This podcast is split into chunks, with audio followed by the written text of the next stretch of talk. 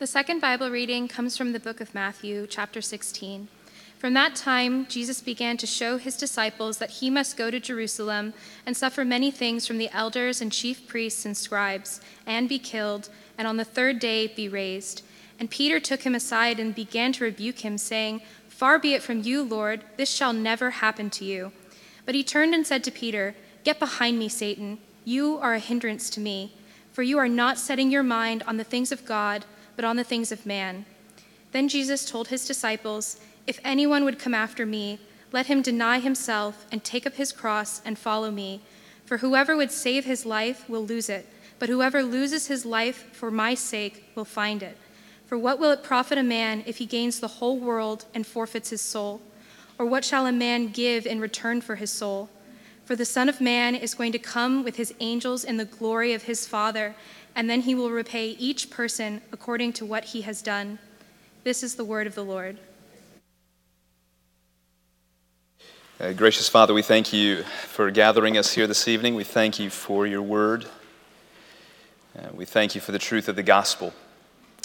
Uh, we pray tonight that you would uh, speak to us, uh, that you would work in each of our hearts, and that you would set our gaze fully on Jesus. And we ask this in his name.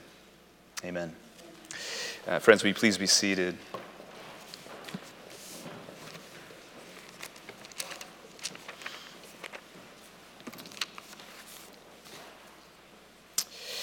Well, as we've uh, already been discussing here tonight, uh, Lent uh, is a season of repentance. Uh, it's a season of self denial.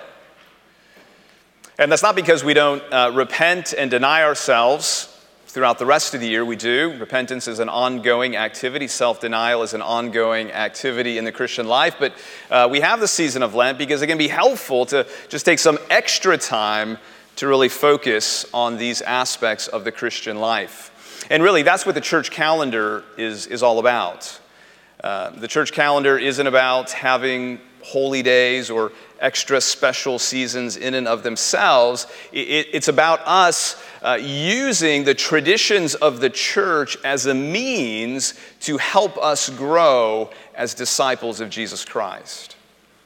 And so, for example, that's what we do uh, in the season of Advent and Christmas. Right? We take some extra special time to focus on the, the incarnation and the birth of Jesus and to, and to get ourselves ready for the second coming of Christ. Uh, not because we don't think about those things at other times, we do. We're always focused on the incarnation. Uh, we're always getting ready for the second coming of Jesus, but we spend some extra time focusing on those things at that time, and that's what we do during Lent. We take some extra time to focus on what it means for us to repent of our sin and how it is that we may need to deny ourselves in the upcoming stages as we move towards the Easter season and the cross of Jesus Christ. And so, what I want to do this evening is I want us to reflect on this passage from Matthew chapter 16. Because in this passage, uh, we have what is the fundamental, radical call that Jesus places on, on anyone who would identify themselves as being his disciple. And it's the radical call in which Jesus says to us, Come and die. If anyone would come after me, let him deny himself and take up his cross and follow me. So, if you've identified yourself as a disciple of Jesus, uh, or if maybe the Lord is putting it on your heart tonight to become a disciple of Jesus, uh, this is the call come and die.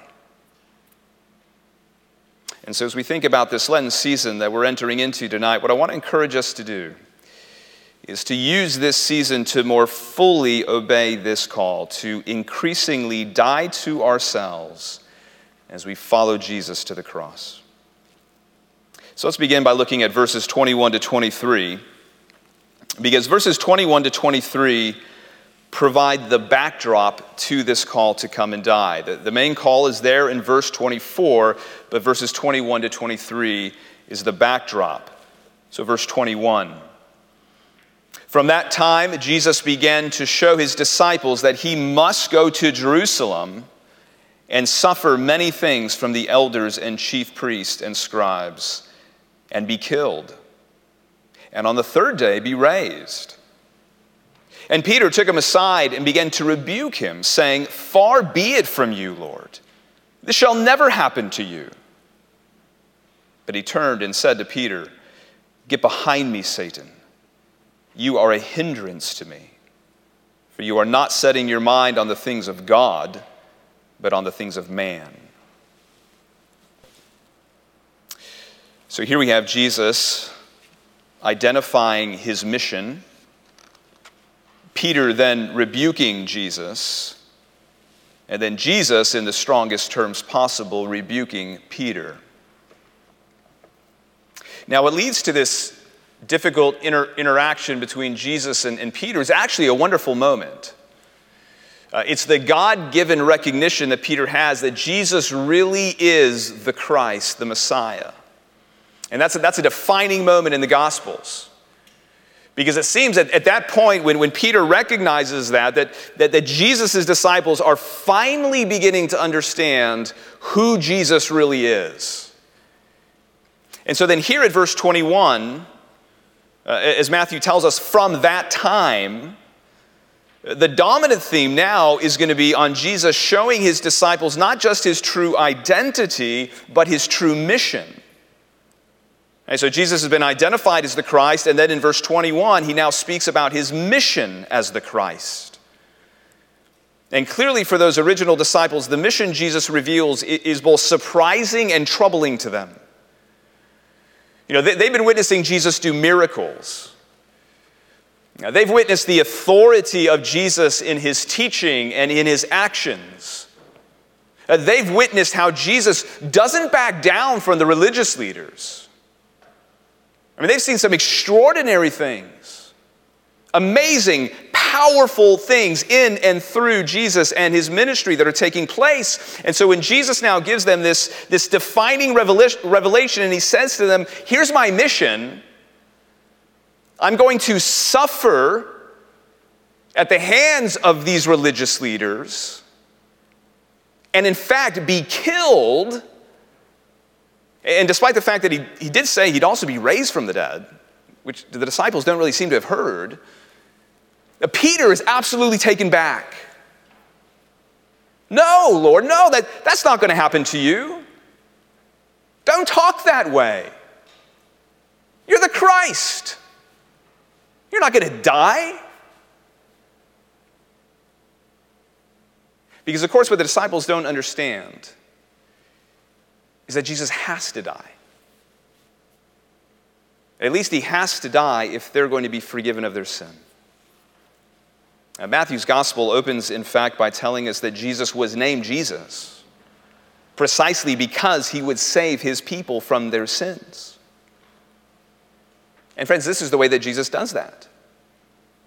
He dies in our place, receiving the consequences and the punishment that our sin deserves.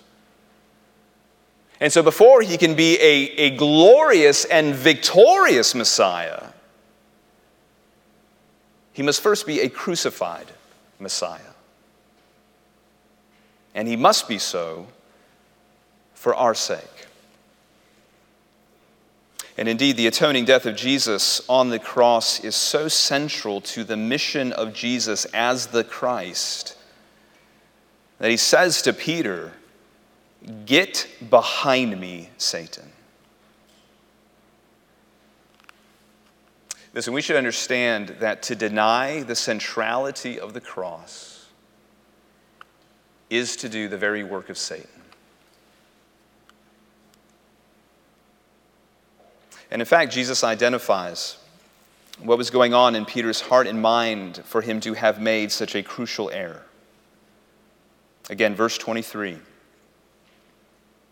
Jesus turned and said to Peter, Get behind me, Satan. You are a hindrance, you're, you're a stumbling block to me. For you are not setting your mind on the things of God, but on the things of man. In other words, Jesus is saying that, Peter, you've got your priorities and your affections all mixed up. Uh, instead of focusing on God and His Word and, and what He's revealed, you're, you're only thinking about the things of man. You're consumed with ideas of worldly greatness. and, and worldly fame and success and power and, and the praise of men and, and worldly comfort. When my God ordained mission is to die for your sins. And of course, Peter wasn't the only disciple to have had his heart and mind set more on the things of man than the things of God. Uh, James and John famously tried to position themselves to be the ones who would sit at the right and the left hands of Jesus in, in the kingdom of God. Why? Because they wanted glory. They were after honor and, and power and, and self exaltation. And of course, when the rest of the disciples they learned about how James and John were, were jockeying for those positions of honor, all of them became indignant.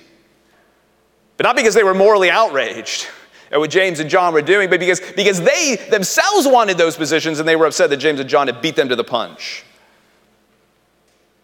It was true of all the disciples. They were all focused on the things of man instead of the things of God. So that's the backdrop. So, with that as the backdrop, Jesus uses this opportunity to teach the disciples then about, about what it really means to be his disciple. Verse 24. Then Jesus told his disciples, If anyone would come after me, let him deny himself and take up his cross and follow me. Again, what a stunning message. Not only am I going to die, but if you're really going to follow me and be my disciple, then you too must die. So I know you want strength, I know you want power, and I know you want an obvious victory. I know you want your best life now. I know you want to go from, from one success to another. I know you think that that's what the Messiah should do. But that's not how any of this is going to work. That's not God's plan. That's not what's needed to take away sin. The Christ must suffer and die, and therefore so too must those who follow him in this world.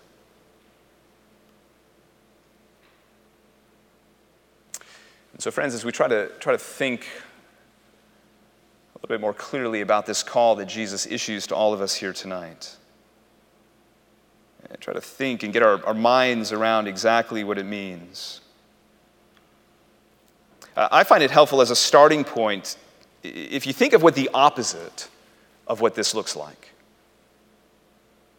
Right? Think about what would be the opposite of, of, of denying yourself. Uh, the opposite of denying yourself would be to gratify yourself. It would be to seek the idol of, of self gratification. And then what would be the opposite of, of, of taking up your cross? Well, it would be, it would be to seek to preserve your life. Uh, it would be to seek the idol of self preservation. And then what would be the opposite of following Jesus? Well, I suppose it would be to follow anything or anyone else. Whether they be following your, your heart, as people like to emphasize these days, or, or simply following some other leader or, or religion or, or philosophy. In other words, it would be the very essence of all idolatry, centering, centering our lives on, on anything other than God. It would be me determining how my life should be lived. Right? Self gratification, self preservation, and self determination. Uh, that's the opposite of what Jesus is calling for here. And as we think in particular about this image of taking up our cross. We have to understand the shocking nature of this and just how shocking this would have been to the disciples. Because here's what the disciples would have likely thought about when they heard, Take up your cross. Right? They, they would have thought about a bloody, shame filled, humiliating, painful death. They didn't have crosses as ornaments. That's all they knew about crosses. They were bloody, shame filled, humiliating, and they brought a painful death. And so, again, the call for, for anyone who wants to be a disciple of Jesus is, is, is that call to come and die. And it's going to be painful. It's not going to be a pretty, glorious death, it's going to be a painful death. Sometimes we use the language of having to, to bear our cross. You know, someone's going through a difficult time, they say, This is, this is just my cross, I have to bear it. Right? We, we, we understand what that means. And it's all well and good, but it's not the point of what Jesus is saying here. He's not talking about a, a, a, certain affliction maybe that we have to bear. When, when Jesus says, I, I want you to deny yourself and take up your cross and follow me, he's, he's talking about the totality of our lives. And not, not just a season of suffering and difficulty, but all that you are is to die. You are to die to yourself entirely. Just like Jesus did in going to the cross, it's a, it's a complete self abandonment to the will of God. And so it's to give up my will and, and my agenda and, and myself as the center of my universe. It's abandoning my plans for His. It's abandoning my resources for His. It's to die to myself completely so that I now live for the honor and glory of God. And so it, it, it's a radical, stunning call. I can only imagine the force with which it hit the disciples. And yet, as Jesus then goes on in the rest of these verses, as difficult as it is to embrace this call, nonetheless, notice what Jesus does here. He, he actually gives us, we might say, compelling reasons to follow him this way. And, and we need those. Because let's be honest, none of us by nature wants to die. Uh, we're born Uh, wanting to preserve our lives and to do what we want to do and to gratify ourselves. And so, what Jesus does in verses 25 to 27 is to give us three compelling reasons for denying ourselves, taking up our cross, and following Him. And the word for is the indicator there, right? The word for, F O R, at the beginning of each of these, these following verses tells us that these are, in fact, reasons supporting the main call there in verse 24. Okay, so friends, if you're right now trying to, trying to count the cost, you're wondering if it's really worth it to follow Jesus unto death, listen to what Jesus says to you. Reason number one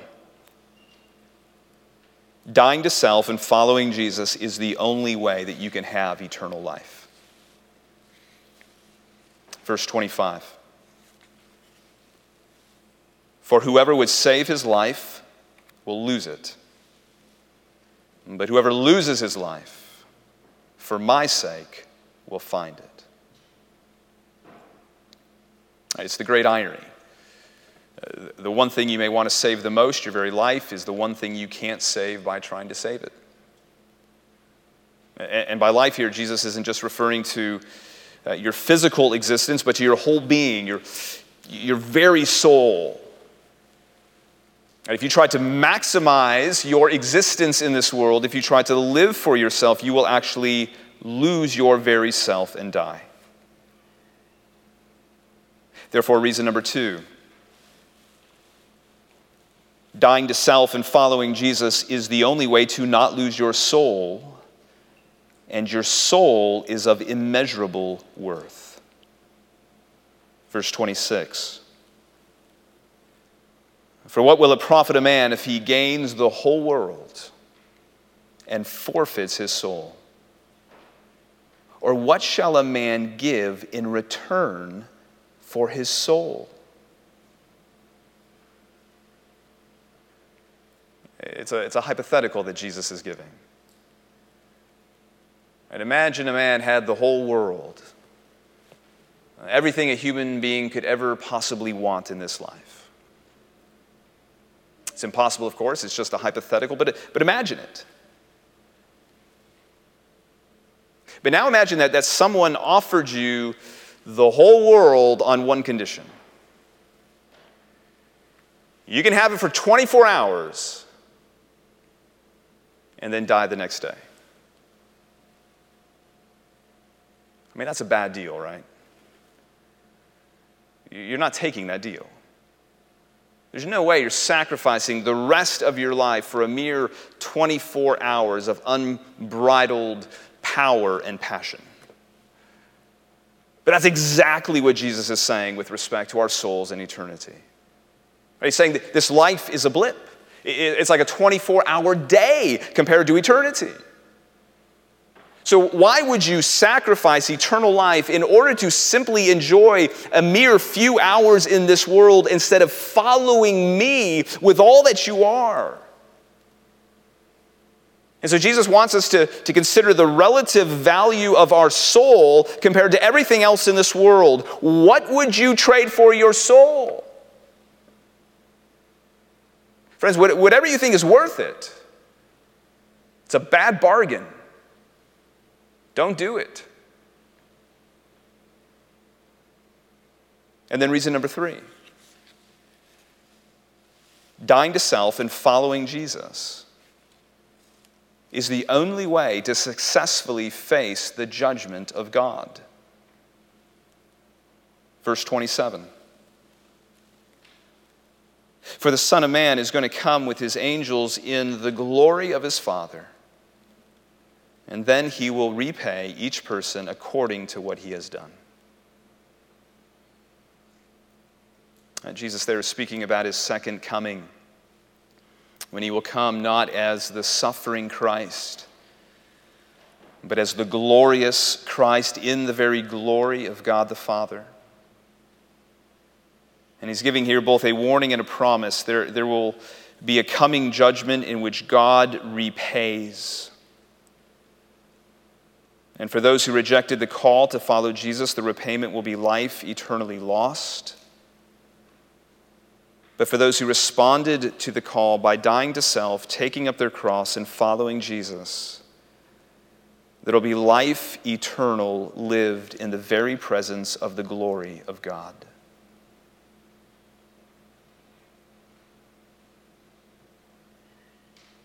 So, friends, as we begin this Lenten season, that's the call. It's the call to come and die. But, but it's the call to come and die so that you can live. And so, if maybe you, you've never responded to this call, uh, this is fundamentally how you become a disciple of Jesus.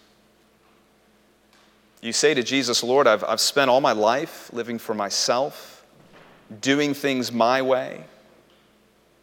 But I believe that you're the Christ who died for my sins, and now I want to follow you. I want you now to be the center of my world. And so I'm abandoning myself completely to your service. And for those of us who are already professing disciples of Jesus, this is still what we, we do daily throughout our lives. Every day. This is what disciples do. Every day it's, it's dying to our own will, it's dying to our own agendas, it's dying to our own desires. Every day it's, it's forfeiting control over our own lives. Every day it's learning to treasure Jesus the Christ more than our own comfort and safety. And so much so that we say with the Apostle Paul, I, I, count everything as lost because of the surpassing worth of knowing Christ Jesus my Lord. For his sake, I have suffered the loss of all things and count them as rubbish in order that I may gain Christ.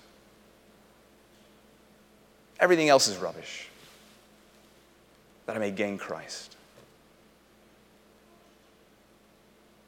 And so, friends, consider where is it right now in your life? Where, where you really need to give time and prayer and attention to dying to yourself? Is it somehow maybe related to money and material things? If so, remember what Jesus said to that rich young ruler I want you to go away and give away everything you have if you're going to follow me. And we think, what? That's crazy. everything? But do you see what Jesus was doing there? He was saying to that rich young ruler, You need to die to yourself. Come and die, was his invitation to him. Maybe if you're clutching money and material things, follow Jesus' advice, give it away, die to yourself. Husbands, in what ways do you need to die to yourself in order to better love and serve your wives? Because, husbands, that's Jesus' call upon you. Come and die. Ephesians 5. Husbands, love your wives as Christ loved the church. And how did he love her?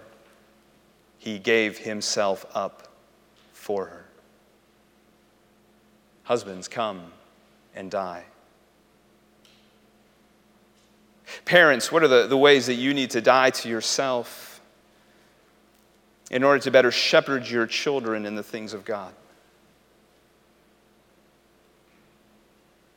Are You're simply seeking to, to gratify yourself and your family, your time, your agenda.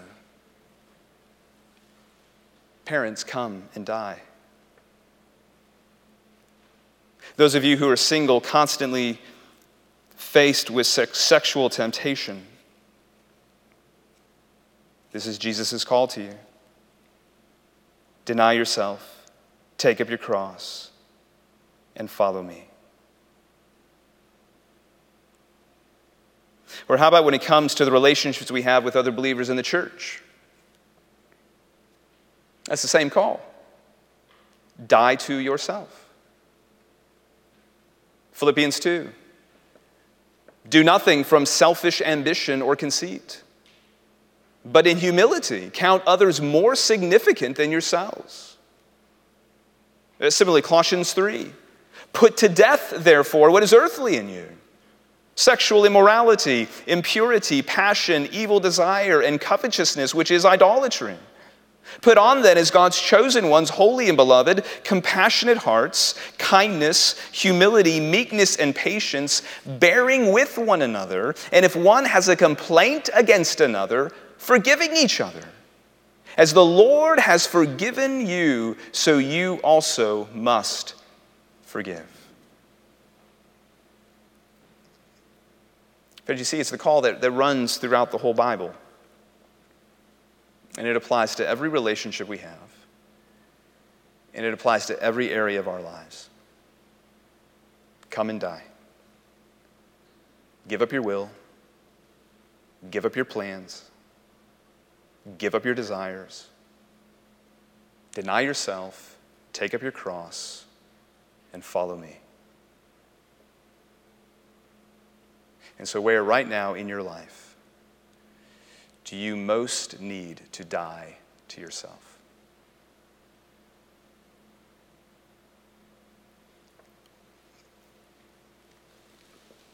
Gracious Heavenly Father, this is an extraordinarily hard call. Uh, we love the Lord Jesus. And Lord, we want to follow him with all that we are. Will you help us to respond to this call? Uh, Lord, by your power, by your grace, would you help us to die to ourselves?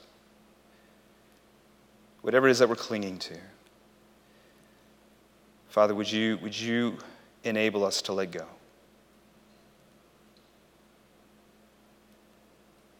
Would you put Jesus before us ever more clearly? That we would see his grace and his glory and all that he has done for us in his death. And Lord, would you help us to follow him? We ask for your help in the name of Jesus Christ. Amen.